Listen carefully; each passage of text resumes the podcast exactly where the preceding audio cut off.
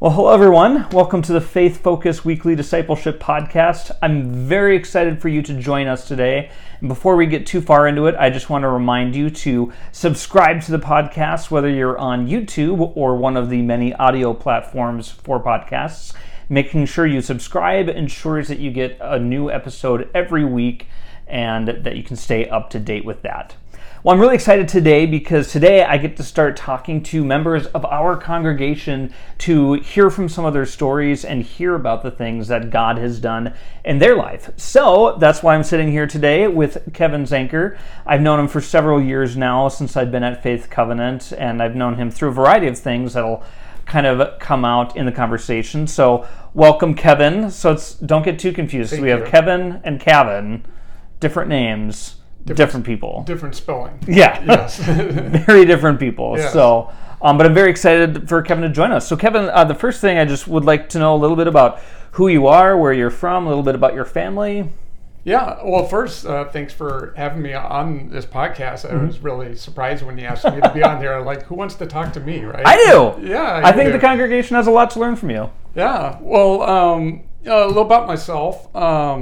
So, I was actually born in Iowa. Okay. But when I was, I believe, 5 years old, we moved to Omaha. So I pretty much grew up in Omaha. Mm-hmm. Went all the way through high school there. And, we went to a Lutheran church there in Omaha. And it's pretty much you had to go. And I went through 3 years of confirmation, 7th through 9th grade. So to me, that was kind of something to get through, and kind of as you went through the final test and get confirmed, then it's kind of big relief. You're done. Yep. And a lot of that was left in the past. Yeah. I think my parents, especially my dad, for kind of getting us to go to church. I have two younger brothers, and it kind of got me exposed to that, but I never really had like a personal relationship with Jesus at that point or anything. I was actually in the convenience store business back in the day. I was actually, when I was 19, I was managing a convenience store. Oh, wow. And I got a promotion, and I was actually running a truck stop. Oh, wow. in Grimes, Iowa, just outside of Des Moines, a few years later. So, in my young 20s, I was doing that. And then another promotion in 91 brought me up to Minnesota, where I was actually supervising anywhere between like 7 or 10 convenience stores. Wow. So kind of moved up the ladder from, being a cashier to assistant manager, up to being a supervisor. Was quite interesting, but it's being in retail, being available back in the day when you used to have a pager on your hip. Yep. That was very stressful. Oh, yeah. Very stressful. But anyway, that's what brought me up to Minnesota. Yeah. So is Minnesota where you ended up meeting your now wife, or did you meet her previously in Iowa? I actually did meet her here. So we, I was living in Eden Prairie at the time, 1994. So we had our first date on May 21st. Okay. I did not have to look that up. It's still in here. And she actually lived in Owatonna at the time. I was in Eden Prairie. And believe it or not, by November, we were already engaged. I believe that. that was, yeah, because I just told you. Well, my parents got engaged after 6 weeks of dating. So 6 months is a good amount of time. I mean, my parents had known each other for years at that point, but yeah. So an interesting story behind this. So we got engaged. We set... a wedding date of August 5th the next year. And she had a chance to put in for application for a transfer. Once we got married, she was going to move up to the cities. And she was told that this is going to take a while, so you're going to want to put in that application now. That I believe was like early December, to hopefully time it out to, around August after we're married, that you can move up. So she did that, and I think in less than a week or two, it was approved. Oh, wow. So she had to move up really quick. You can't say no, because that opportunity might not be there. Sure. So here we are in mid-December, and we said, well, if you're going to move up here, I guess it kind of makes sense that we'd live together, but we didn't want to live together if we weren't married. Sure. So we actually went to a judge with her my mother-in-law and a friend, and got married on December 21st of that same year. Now, to backtrack just a little bit, we were already going through premarital counseling with the pastor. I can't remember how frequently it was, but we had already gone through a couple sessions. We didn't tell him that we had did this till after the fact, so we didn't like get his permission or anything. Oops. So he was kind of like big-eyed when we told him that. So we're actually married now. Yeah, we're actually already married, but we'd like to still have the church wedding. Oh yeah, no. Yeah. And so we still want to continue with the counseling too. I'm sure too. Yeah, because that's great preparation. Yeah. So yeah, we definitely went through the counseling all the way through that. He still decided to marry us in August. We had family around and had a reception afterwards, so we have two anniversaries, December 21st and August 5th. Nice. So you're not the only person that I know that's kind of had that double wedding situation, but I won't say who. Okay, maybe another episode. Another episode, perhaps, but yes. Yeah. So, and then you and Chris, your wife, you have one son, correct? Yeah, we got Jacob. We're just so blessed to have him. He is well, very smart, well beyond Chris and I as far as his how smart he is. He just got a job with the National Weather Service. He's out in Glasgow, Montana, which I found out a while ago is the most remote place in the lower 48. So it's the furthest away from any big cities. Oh, interesting. I would have guessed Wyoming, but Montana does make sense. It's just so big. North. Yeah. Okay. Yeah. So there's, and you know it's small. It doesn't have a Walmart. So. Oh. Okay. Yeah, so that's how small it is. It doesn't have a McDonald's. That's out there. Yeah. So. Is that like Western Montana, Central? It's northeast. Oh, okay. Oh yeah, that area is. Yeah, it's actually arid and has cactus out there. Oh, I never knew that. And like, I've driven through that area, but there's no mountains or anything on that part of Montana. Yeah, eastern Montana is basically a continuation of North Dakota, I think. In terms of geography, it's just nothing. Yeah, well, he does like the mountains, so at least he's closer. Yes. So, that's it. Just the three of us. So we've been empty nesters pretty much for 5 years, ever since he went to college at North Dakota. Yeah. So you got your house back, your lives back, kind of after. Well, he never took it. Yeah. We miss him, and then sometimes we don't.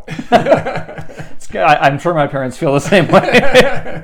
Thankfully, my parents don't have quite as far to travel to get to me. But I know a few years ago, I think you said it was back in 2003. You had some health issues. Why don't you tell us a little bit about that? Yeah, I had been diagnosed with Crohn's disease. It's a digestive disease, inflammatory type disease. And I was having issues, all kinds of issues, low energy, loss of weight, bloating, severe pain, throwing up. It was just a horrible way of life. Yeah. And there were some medications that worked for a little bit, but after a while they just wouldn't. And the determination was that the scarring and sections of my intestines were so bad that they just couldn't open them up with the medication to take away inflammation. It was just real bad. They said, just imagine like your intestines is a garden hose, and then it goes down to like a stir stick size. Oh, wow. And just all the complication that comes with that. So just not enough space for stuff to go through. Yeah, so a lot of it backed up. There's a lot of pain involved when, it's trying to get through, not getting the nutrients that I needed. I mean, blood tests, my hemoglobin count would just barely be above zero. So, I could sleep, have good night's sleep and wake up and just feel like I needed a nap again. Mm-hmm. So it was pretty hard. So I went to God with... a prayer, and I said, God, should I have an operation? Because I know there is risk involved with that, obviously being put under, and it's a pretty serious surgery. Sure. And then two, I know people that have had the surgery and then they've had it again, and you're limited to amount of intestine you have too. Because the surgery was to remove that part of the intestine, correct? It was a foot of intestine, and then they were going to restructure two other areas where they could kind of cut it and turn it and then sew it up to open it back up. So it's kind of these type of moments you remember where you are when you say those type of prayers and you get an answer. And I was actually lying down on the couch and I asked God whether I should have that operation, and immediately I got yes. Wow. And it just blows you away. And when you get an answer like that, you go with it. Yeah. I mean, how can you not, right? Yeah. So I went into surgery, just total peace of mind. Mm-hmm. I'm not worried about it. Even if I died or something, I had no worry about it. So the surgery was a success.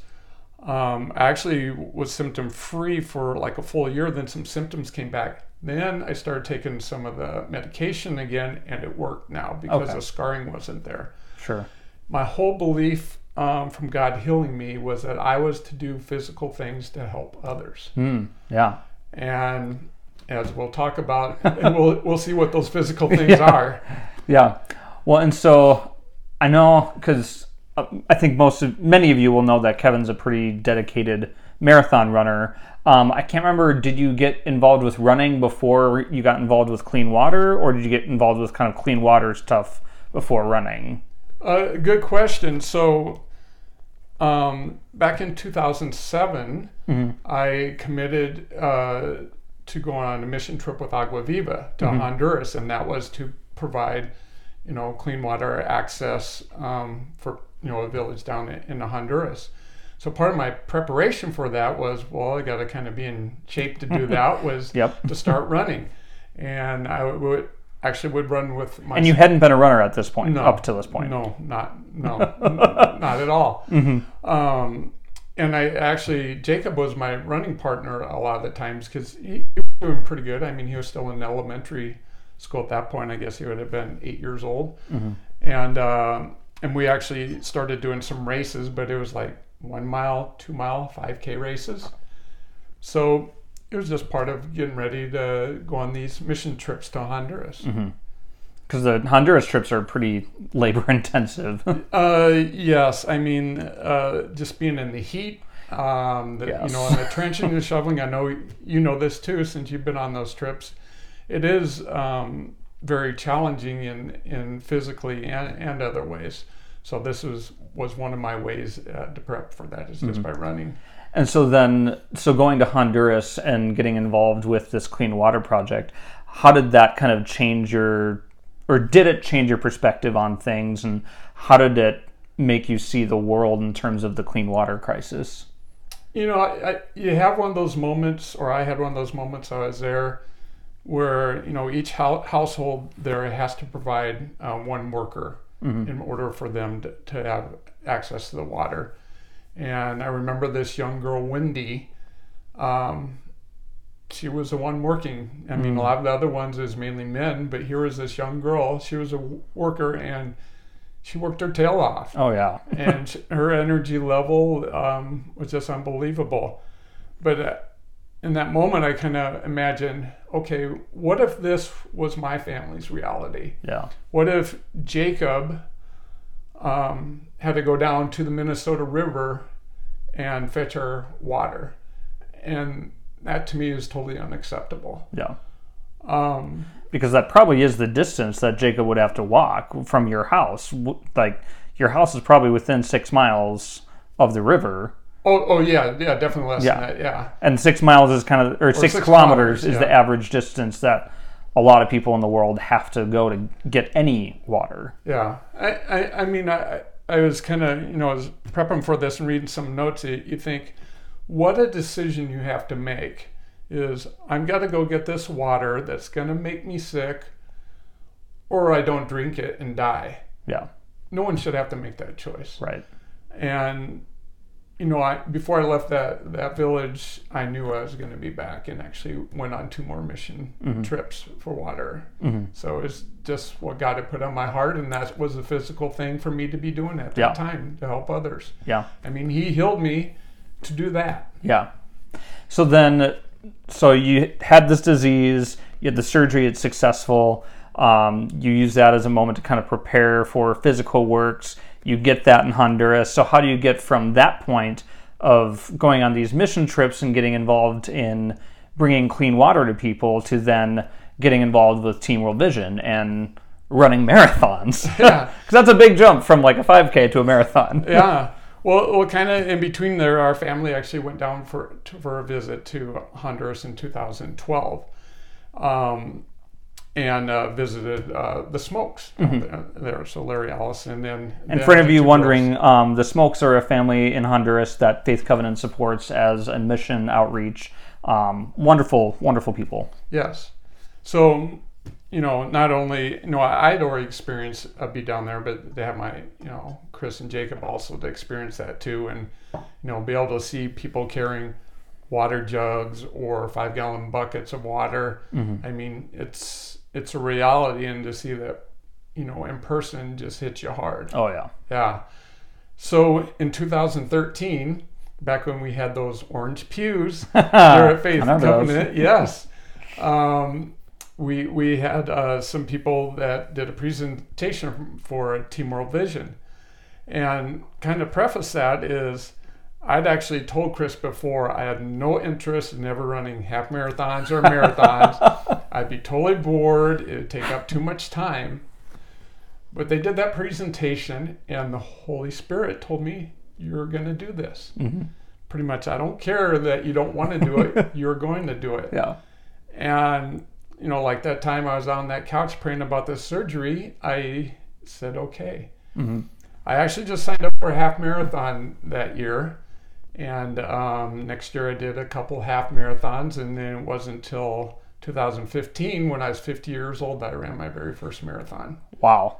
So you're never too old to run a marathon. Kevin is proof of that. And so what was your time on your first marathon? Do you remember?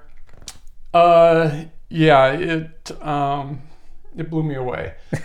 So he blows most people away at marathons. So my goal going in, you know, was to be under 3 hours, and some of my half marathon times made that to be realistic. I ended up running 2 hours and 50 minutes, my first marathon.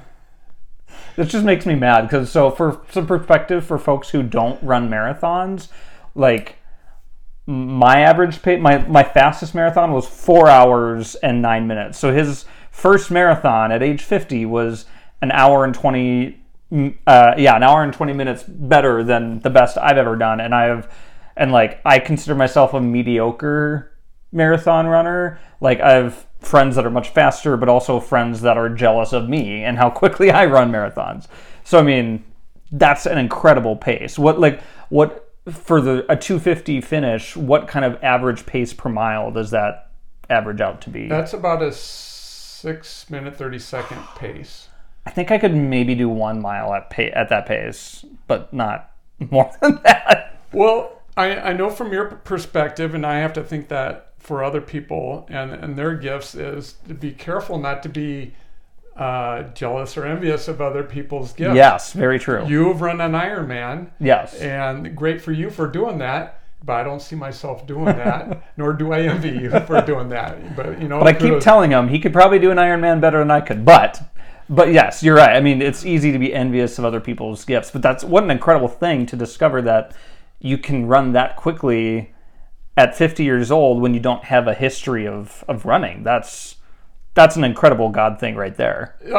Definitely. I mean, all glory to God for that and the journey he's brought me on. You know, people have sometimes asked, well, you know, what could you have done when you're in your 20s or something like that, you know? And I said, you know, maybe there was a little bit of hint of that gift then, but at that time, before I was a believer, I don't think I would have done it for God's glory. I would have been doing it for myself. Yeah. And he would be more glorified as he brought me along this journey to that point. Yeah.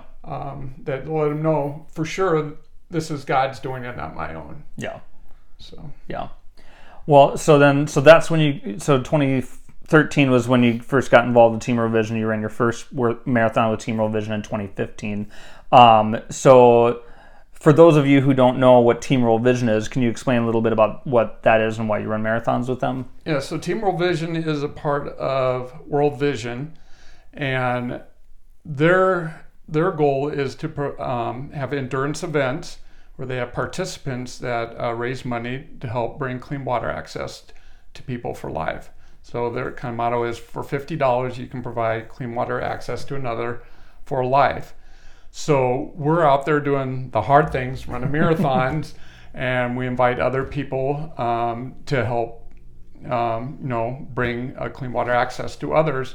All while World Vision is a Christian organization, of course, and they're sharing the gospel to those that they serve, where they're providing water. Mm-hmm. And so this is kind of how I got to know Kevin, was through Agua Viva, that same group that went to Honduras, because we met at different Agua Viva events, and then we also got to know each other through Team World Vision, through group runs, and different events for that as well. I got involved with Team World Vision in 2014, so you actually ran a marathon before me. Yeah. You've done much faster than I have. Anytime it's marathon day that we're both running the same marathon, I hit a point probably when I'm at mile 15, I'm like, Kevin's probably done now. And I still have 10 miles to go. But again, I can't be jealous. I shouldn't be jealous of that, because God has enabled us in different ways. But part of what God has also enabled with you is this fundraising ability that has increased for the years. What has that been like, to see God grow the amount of dollars that comes in through your efforts? Yeah, as challenging as training and running a marathon is, fundraising is equal, and for some yes. people even a bigger beast. Yes. Yeah. And, that's just something that... it's a skill, it's a gift that's kind of grown through the years, because I didn't raise that much to begin with. But a big thing that Team World Vision says, never say no for anybody. Yeah. Don't deny them the opportunity to be a part of a solution. Yes. And so though I may do social media posts, I will email people, I will text some people, I will meet people in person. But I try not to be a pest about it. Try to spread it out a little bit. It's a hard line to know where that is with each different person, too. It is, but that's actually part of my prayer life, too, is knowing when to pause, to give it a break, and when to ask, or even specifically ask someone about it. I actually had once someone, I felt urged to ask them to donate $2,000, and they did. Wow. So that was a specific ask. Yeah. And they did. But, And how did you come up with that number? I don't even remember if it was, to get to a certain level or goal or something like that. I don't recall that aspect of it. Mm-hmm. I just remember, I had a specific person to ask, and they did. Wow. What's really amazing about this, this is my 10th year with them. And just, there's people that have been with me the whole time. Mm-hmm. They'll give year after year, multiple times within a year. And there's just such beauty in that, I can be running. There's people that are donating. There's people that are encouraging. There's people that mm-hmm. are praying for me, family that are supporting me. And just seeing that all come together is just pure beauty to me. Part of what's beautiful of that too is that there are so many different roles. So somebody who can't donate $2,000 can still be praying for you, and that's just as vital. Oh yes, and I definitely. I had someone to say, I can give you a check for $26. I know it's not that much, and I said, you know what? Please don't say that. It means everything. It adds up. It definitely adds up. Every little bit adds up. So no gift is too small, that's for sure. Well, that just reminds me of the story in the Gospels about the widow with her 2 coins that she gives. Jesus says she gave everything she had. These Pharisees or these rich people, they're giving all this and great, but sometimes that smallest gift makes the biggest impact on people. Yeah. It's just incredible. To me, it's not the amount, it's the faithfulness to God and what He wants you to do. Yeah. And that's the most important thing. Yeah. one, you've experienced a lot of God's faithfulness through the journeys. So I know part of what's incredible about what you do is the discipline that it takes to be able to run the way you do. That's a pretty high level of discipline with, you know, consistency of workouts and the kinds of workouts and the diet and all that. And how does that for you, how does that kind of correlate to spiritual discipline? Yeah, that's a good question, because you know what, both of them, physical and spiritual, it does take a lot of discipline. And you know, a lot of this stuff you think ahead of time, boy, this seems like a hard workout, or this is a challenging, study that I'm going through. But on the backside, I never regret going to the gym, going for a run, going to a Bible study, spending time with God. Mm-hmm. And I kind of remember that. You kind of think of like a marathon. Well, during a marathon, a lot of times you can go through regrets. I know I do about this. This is really hard. I want to quit. Yep. But I never regret it once it's over. Yeah. So a lot of times you just gotta kind of keep your eye, you know, on the prize, so to speak, or at the end, and knowing that great growth will come through that discipline. Yeah. And I just lost my train of thought. So we've kind of talked around it a little bit, but you know, something like your ability to run is a resource, and it's a resource to be stewarded. And so that's a conversation that I've kind of heard you say a lot of times, is kind of stewarding your ability to run and stewarding your time wisely and stewarding your resources wisely. What is that all? How does that all work for you in terms of stewarding this gift? Yeah, I mean, stewarding is really kind of the essence of my life in so many different ways. Let me share something that happened in 2012. So Chris was out of work, and she had applied for a job in the school district 196, Eastview, specifically for a paraprofessional. And we were getting close to go on that mission trip, or down to see the smokes in Honduras. That was in August that year. So this was a few weeks before that. And there was a verse that we decided to live out, and let me share that. I was out of Malachi.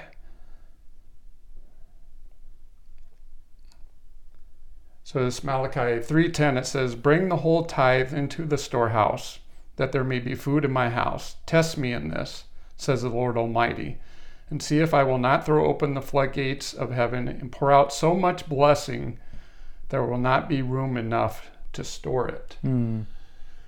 So in that verse, there is trusting God.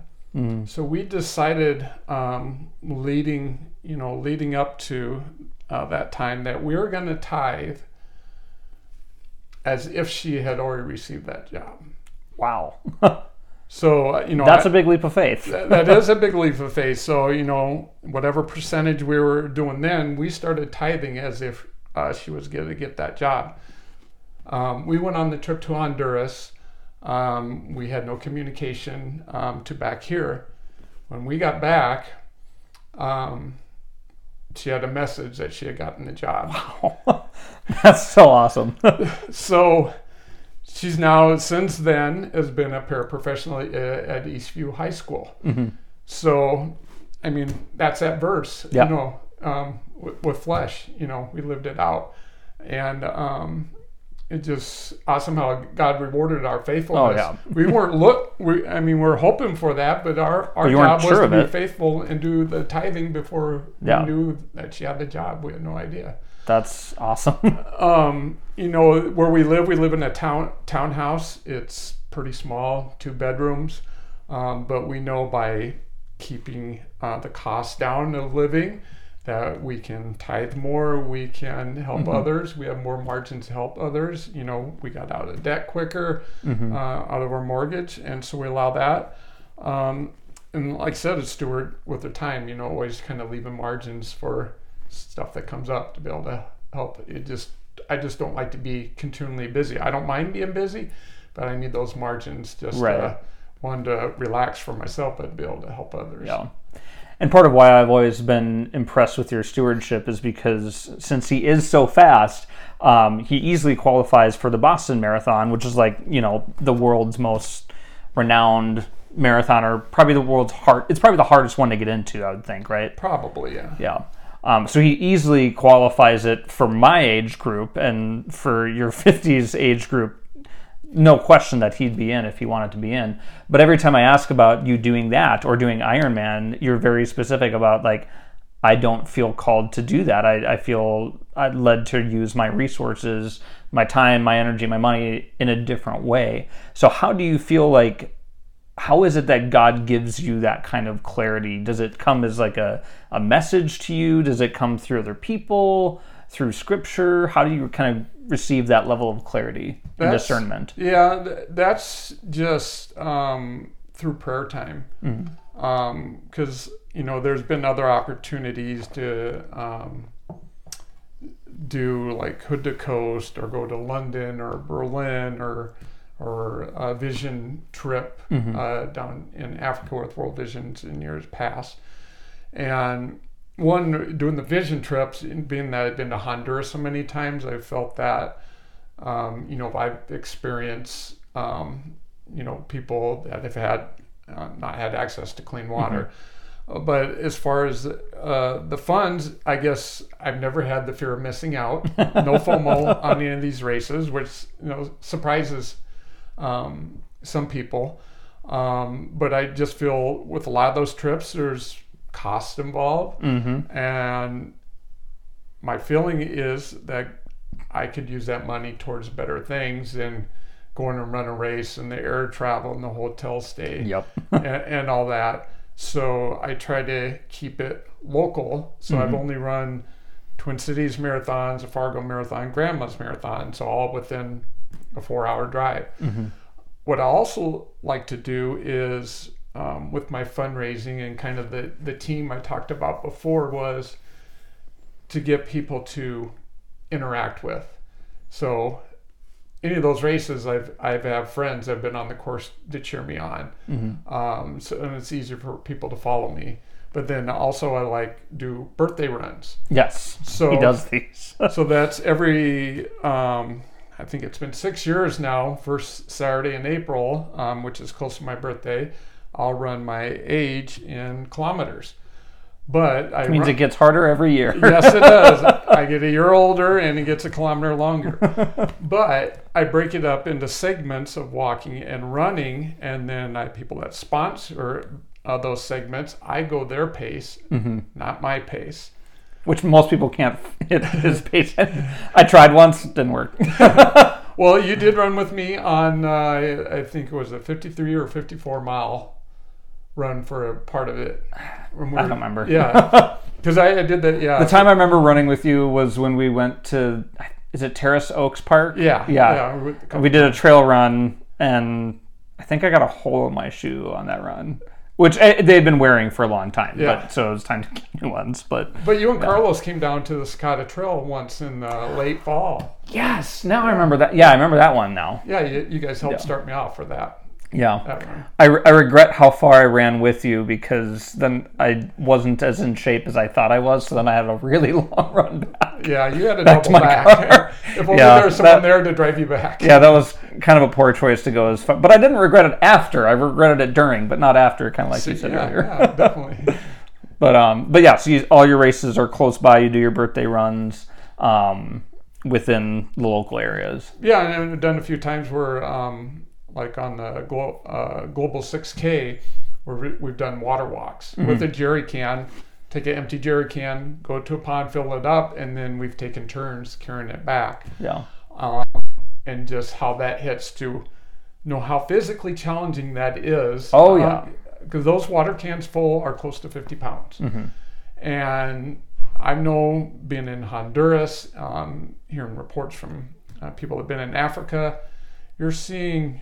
children, girls, yes, carrying these things on top of their head, and just to get it there is a challenge for me, let alone carrying it for you know, miles. Mm-hmm. So just that impact is, you know, it will never go away. Yeah.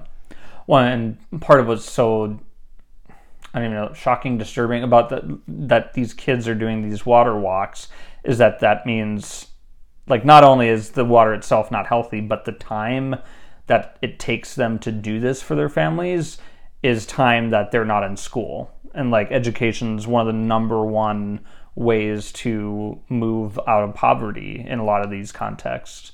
And so that's part of why clean water is so vital. It's not just about clean water for the health benefits, it's also the education as well, which is a huge part of it. And to add to that, you think of the parents, then they have the access to water, then maybe they're have a garden they can have close by, mm-hmm. and then they could get income off that besides food for their families. So it just expands, as far as the benefits. I just, a quick story in regards to that, I've heard where there was not clean water access, of women who were pregnant had to go collect their own water.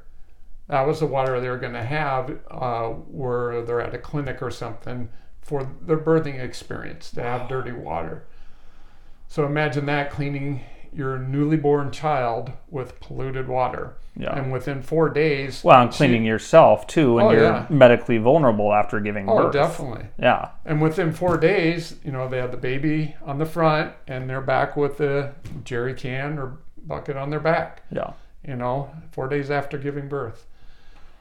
Again, that's just not acceptable to me. Oh, no. Well, I mean, it's just so far beyond our reference of what is normal. Because, mm-hmm. like, even in where I was living with my parents, I counted how many sources of clean water are in my home. And even now in my condo that I live in, I have my kitchen sink, the 2 bathroom sinks, 2 shower heads, 2 bath faucets. So that's 7 sources of clean water within, a few hundred square feet. That's totally normal for us. But that's, when you think about the global context, that's an extreme level of luxury. And we just can't even fathom that. Might I add that the water that goes in your toilet is drinkable? Yeah. Well, and I've also thought about that. So then that brings it up to 9, and then I could think of, the washing machine. You could probably drink that somehow. So that's a 10th source. The dishwasher, 11.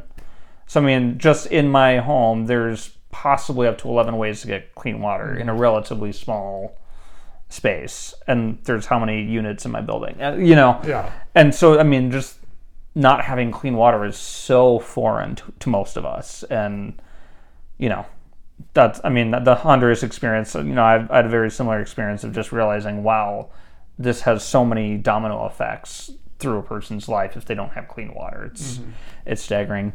Some of the last questions, what are some of what is maybe the greatest gift and the greatest challenge of your running ministry so far?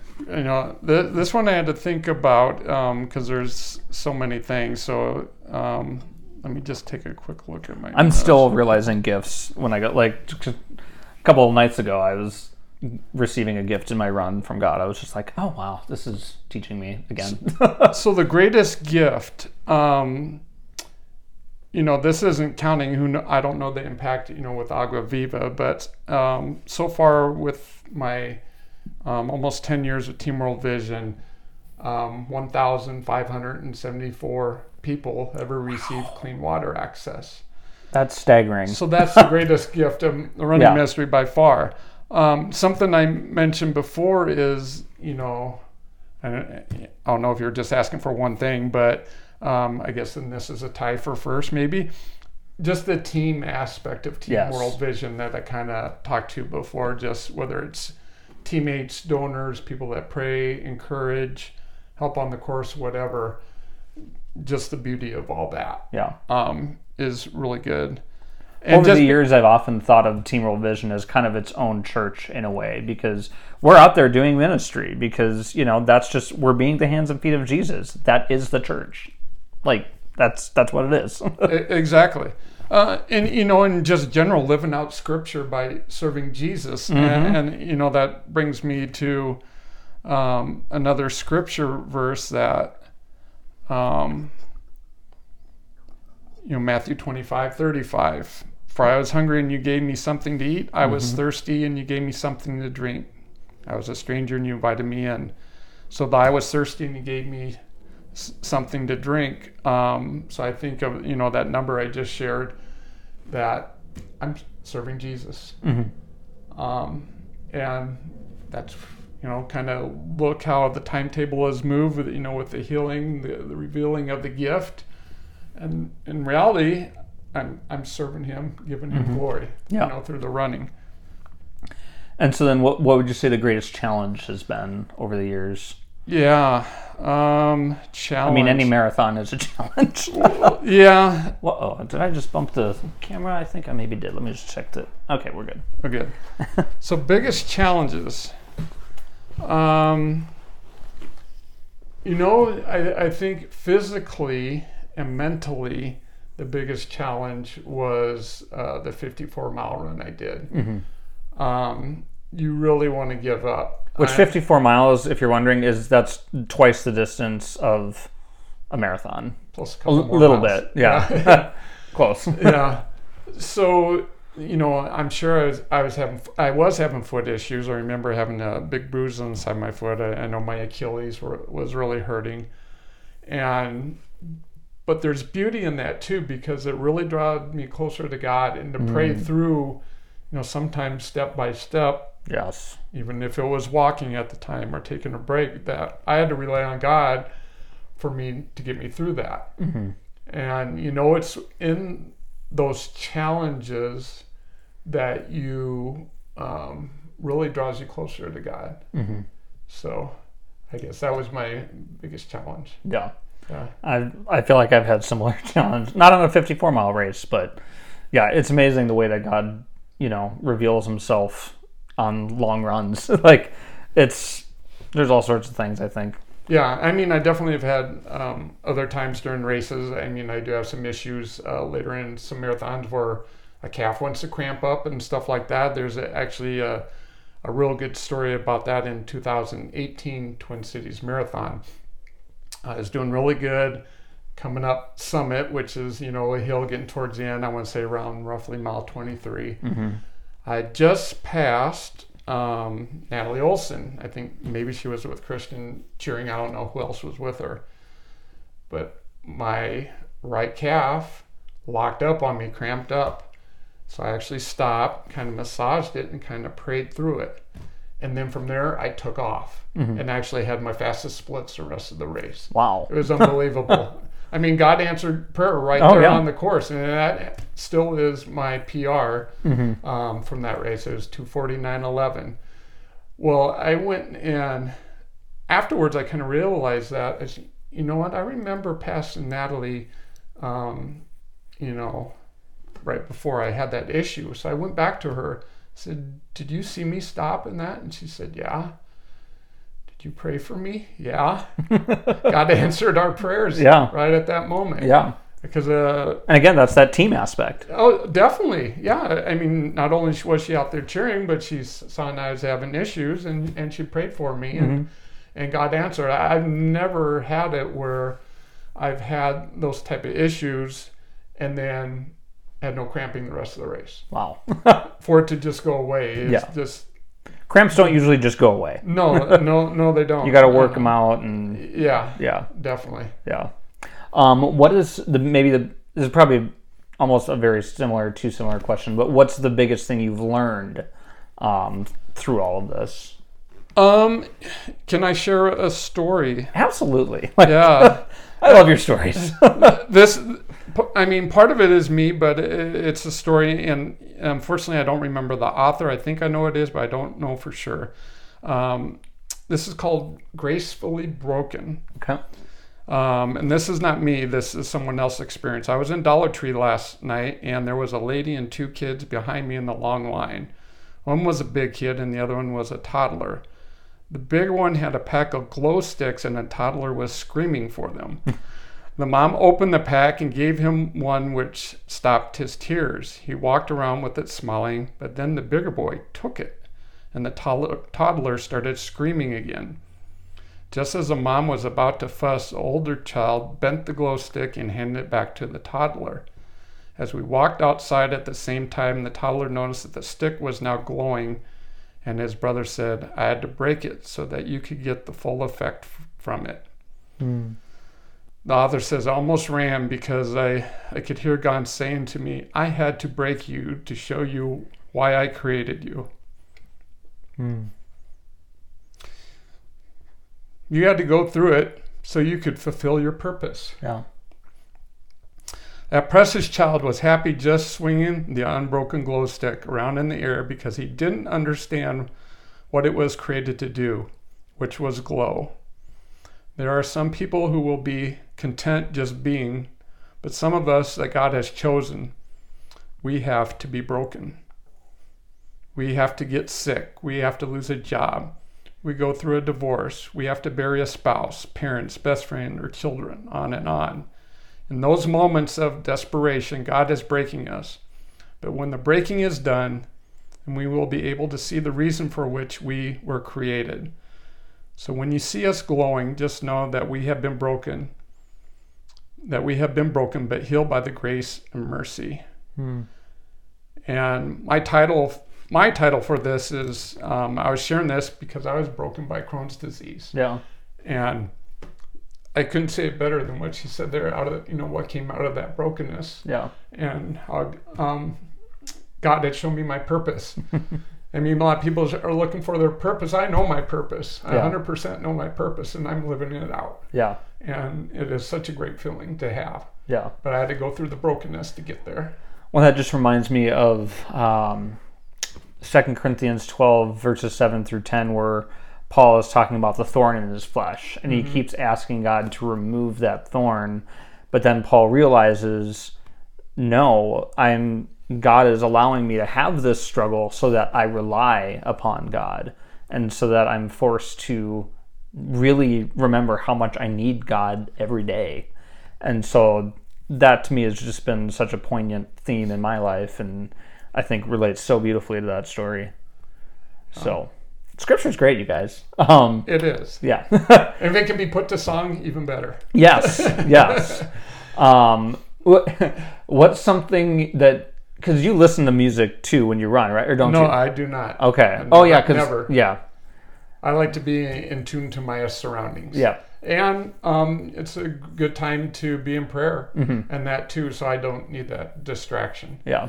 Well, and also I just remember, like, for most marathon finishers and marathon runners, they don't mind if you listen to music because most people are not elite runners. But the elite runners, they actually do monitor somewhat, right, if you're listening to music, because in theory, you could time yourself or, like, Yeah, I don't know all that because I don't, but I'm assuming that maybe they could get correspondence from other people or something like that. Maybe somewhere else is on the course. Yeah.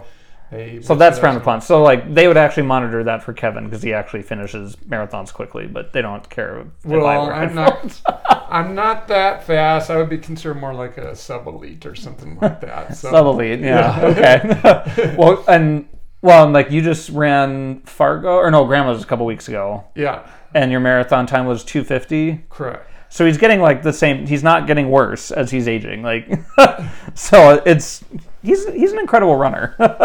So. And you know what? I'm still in awe what God can do with me. Yeah. I definitely look a lot older than I did when I first ran my marathon. I'm 57 now. But if you just looked at my times, you wouldn't know it at all. Yeah. And it's just a gift. Yeah. And I just give God all the glory for the gift. Yeah. Because there's no way that a person just can run that quickly. I mean, yes, hard work is part of it, but you also have to have a gift. Yes. To run that at that level. Yeah. Yeah. And you know, he's giving me the discipline to see it through. You know. Some people may think, well, running's easy for you. It's not. I actually have fears, doubts of my capability, even of some workouts. You know, like I have an interval where I want to hit certain paces on my interval workouts on the track. That, am I going to be able to do this? Mm-hmm. I have that. Oh, yeah. So there's actually prayer that goes into that, you know, God protect me, keep me away from injury, and help me to do the best of my ability that you've given me. Yeah. So that's part of my prayer life. And I mean, technically, if you think about it too, the faster you run, the more likely injury is. You know, just when you increase the speed of anything, like a car, you know, that increases the potential of damage. Yeah, and you see that actually in... you know, if you're doing higher mileage too in your workouts. Yeah. Yes. I actually used to peak at like low 70s miles per week, you know, in the marathon buildup. So I was running like 6 days a week. Now I only run 4 days a week, and my top weeks is like 55. Yeah. But instead of doing some of those slower 8 mile recovery type days, I now do cross training. Mm-hmm. So that's a way to kind of keep the body still healthy and take away a couple days where I'm not, you know, running and taking the pounding. Well, yeah, and I've noticed that too. Like the year where I did the most cross training was the year that my running was probably the best. But I haven't done much of that in the last couple of years. I need to get back into the cross training more strongly. But I thought I had one more question that I was just making up off the top of my head. Oh, yeah. So... it'll be a week ago for the podcast, but it was 2 days ago for me. But I just recorded an episode of the podcast where I talk about how important rest is. And you know, for running at that level, you have to be really intentional about rest as well. So what does that look like for you? You know, one day a week, usually it's Tuesdays. Actually, this week it's Friday. I give myself a body Sabbath where I don't go to the gym, I don't run, I don't do anything, you know, physical besides me walking around or something like that. Yeah. And the other thing I do is I get lots of sleep. I think I probably average about 8.5 hours of sleep. Nice. So those things definitely keep me healthier, and then taking that day off, saying, you know, I'm trusting in you, God, and you give me a day of rest to rest my body, because as you get older, you need more of that recovery time. Mm-hmm. So I'm trying to work smarter, not harder. Yeah, yeah. Well, and because the reason I thought so much about that was a couple nights ago I did an interval run where I did, this will be repeat for anybody watching, but I did 3 minutes run, 1 minute walk, and like that made me faster than not doing that to build in intentional rest. So like I'm on this big intentional rest kick right now. So, well, is there any other last bits of wisdom that you would just like to share with people? Just something related to anything while I have you, is there any last things that you want to share with our audience? Well, you know, maybe we take this moment to quick look over our notes and see if we missed anything. I think I got everything I wanted to ask, but yeah, if there's anything else that you want to add about anything, this is your opportunity to just tell the world, these are the thoughts of Kevin Zanker. What would you like to say while you have the platform? You know, I really didn't get into, you know, how I became a believer. Oh, that's right. Yes. I want to hear that. Yeah. So I actually wasn't until I was adult, till I was married, that I actually accepted Jesus Christ as my Savior. And I give a lot of the credit to Chris. She had given me kind of a New Testament study Bible calling Knowing Jesus Personally. Mm-hmm. And in front of there was, it's called Four Spiritual Laws. I was actually bedside, went through the Four Spiritual Laws, and accepted Christ as my Savior then. Wow. So it wasn't until adult that I did that. Yeah. So... And you still had that church background because you talked about confirmation, but for you it just wasn't a personal relationship with Christ up until adulthood? Yeah, there was some head knowledge and stuff like that, but you know, that was, you know, pre-surgery that I had that, so that was kind of part of the continuum that I guess I kind of skipped over, you know, as far as my buildup. Yeah. You know, it was once I'd done that, and then, you know, the prayers, you know, for the healing and, you know, everything else that we had talked about. Yeah. Sounds good. Anything else that's on your mind or on your heart? No, I think that's the gist of it. I think I got to share the big stories that I mentioned. So sounds good. Yeah. Well, we're very grateful that you could come and join us today. And if you would like to support Kevin in any way, you can search for him on the Team World Vision site. Just type in Kevin Zanker, where there's like a little fundraising bar at the top that says fundraiser search. You can just type in Kevin Zanker for that, and you can all, if you're friends with him on Facebook, he also posts it there. So yeah, you can support him financially through Team World Vision on that. Also, I'm sure he would love your prayers. Anytime you want to go cheer on at the marathon this year is October 2nd in Twin Cities. That's correct. Yep. So it's seriously, it's so much fun to go watch the marathon, because you just see incredible stuff watching people run. It's so great. So yeah, we would love it if you would make time for that. And I also want to say, starting next week, we have a podcast series of episodes about mental health that I'm really excited about. I'll be having some guests join me to have some of those discussions, so please stay tuned for that. Thank you so much for watching or listening today, and we hope you have a wonderful day.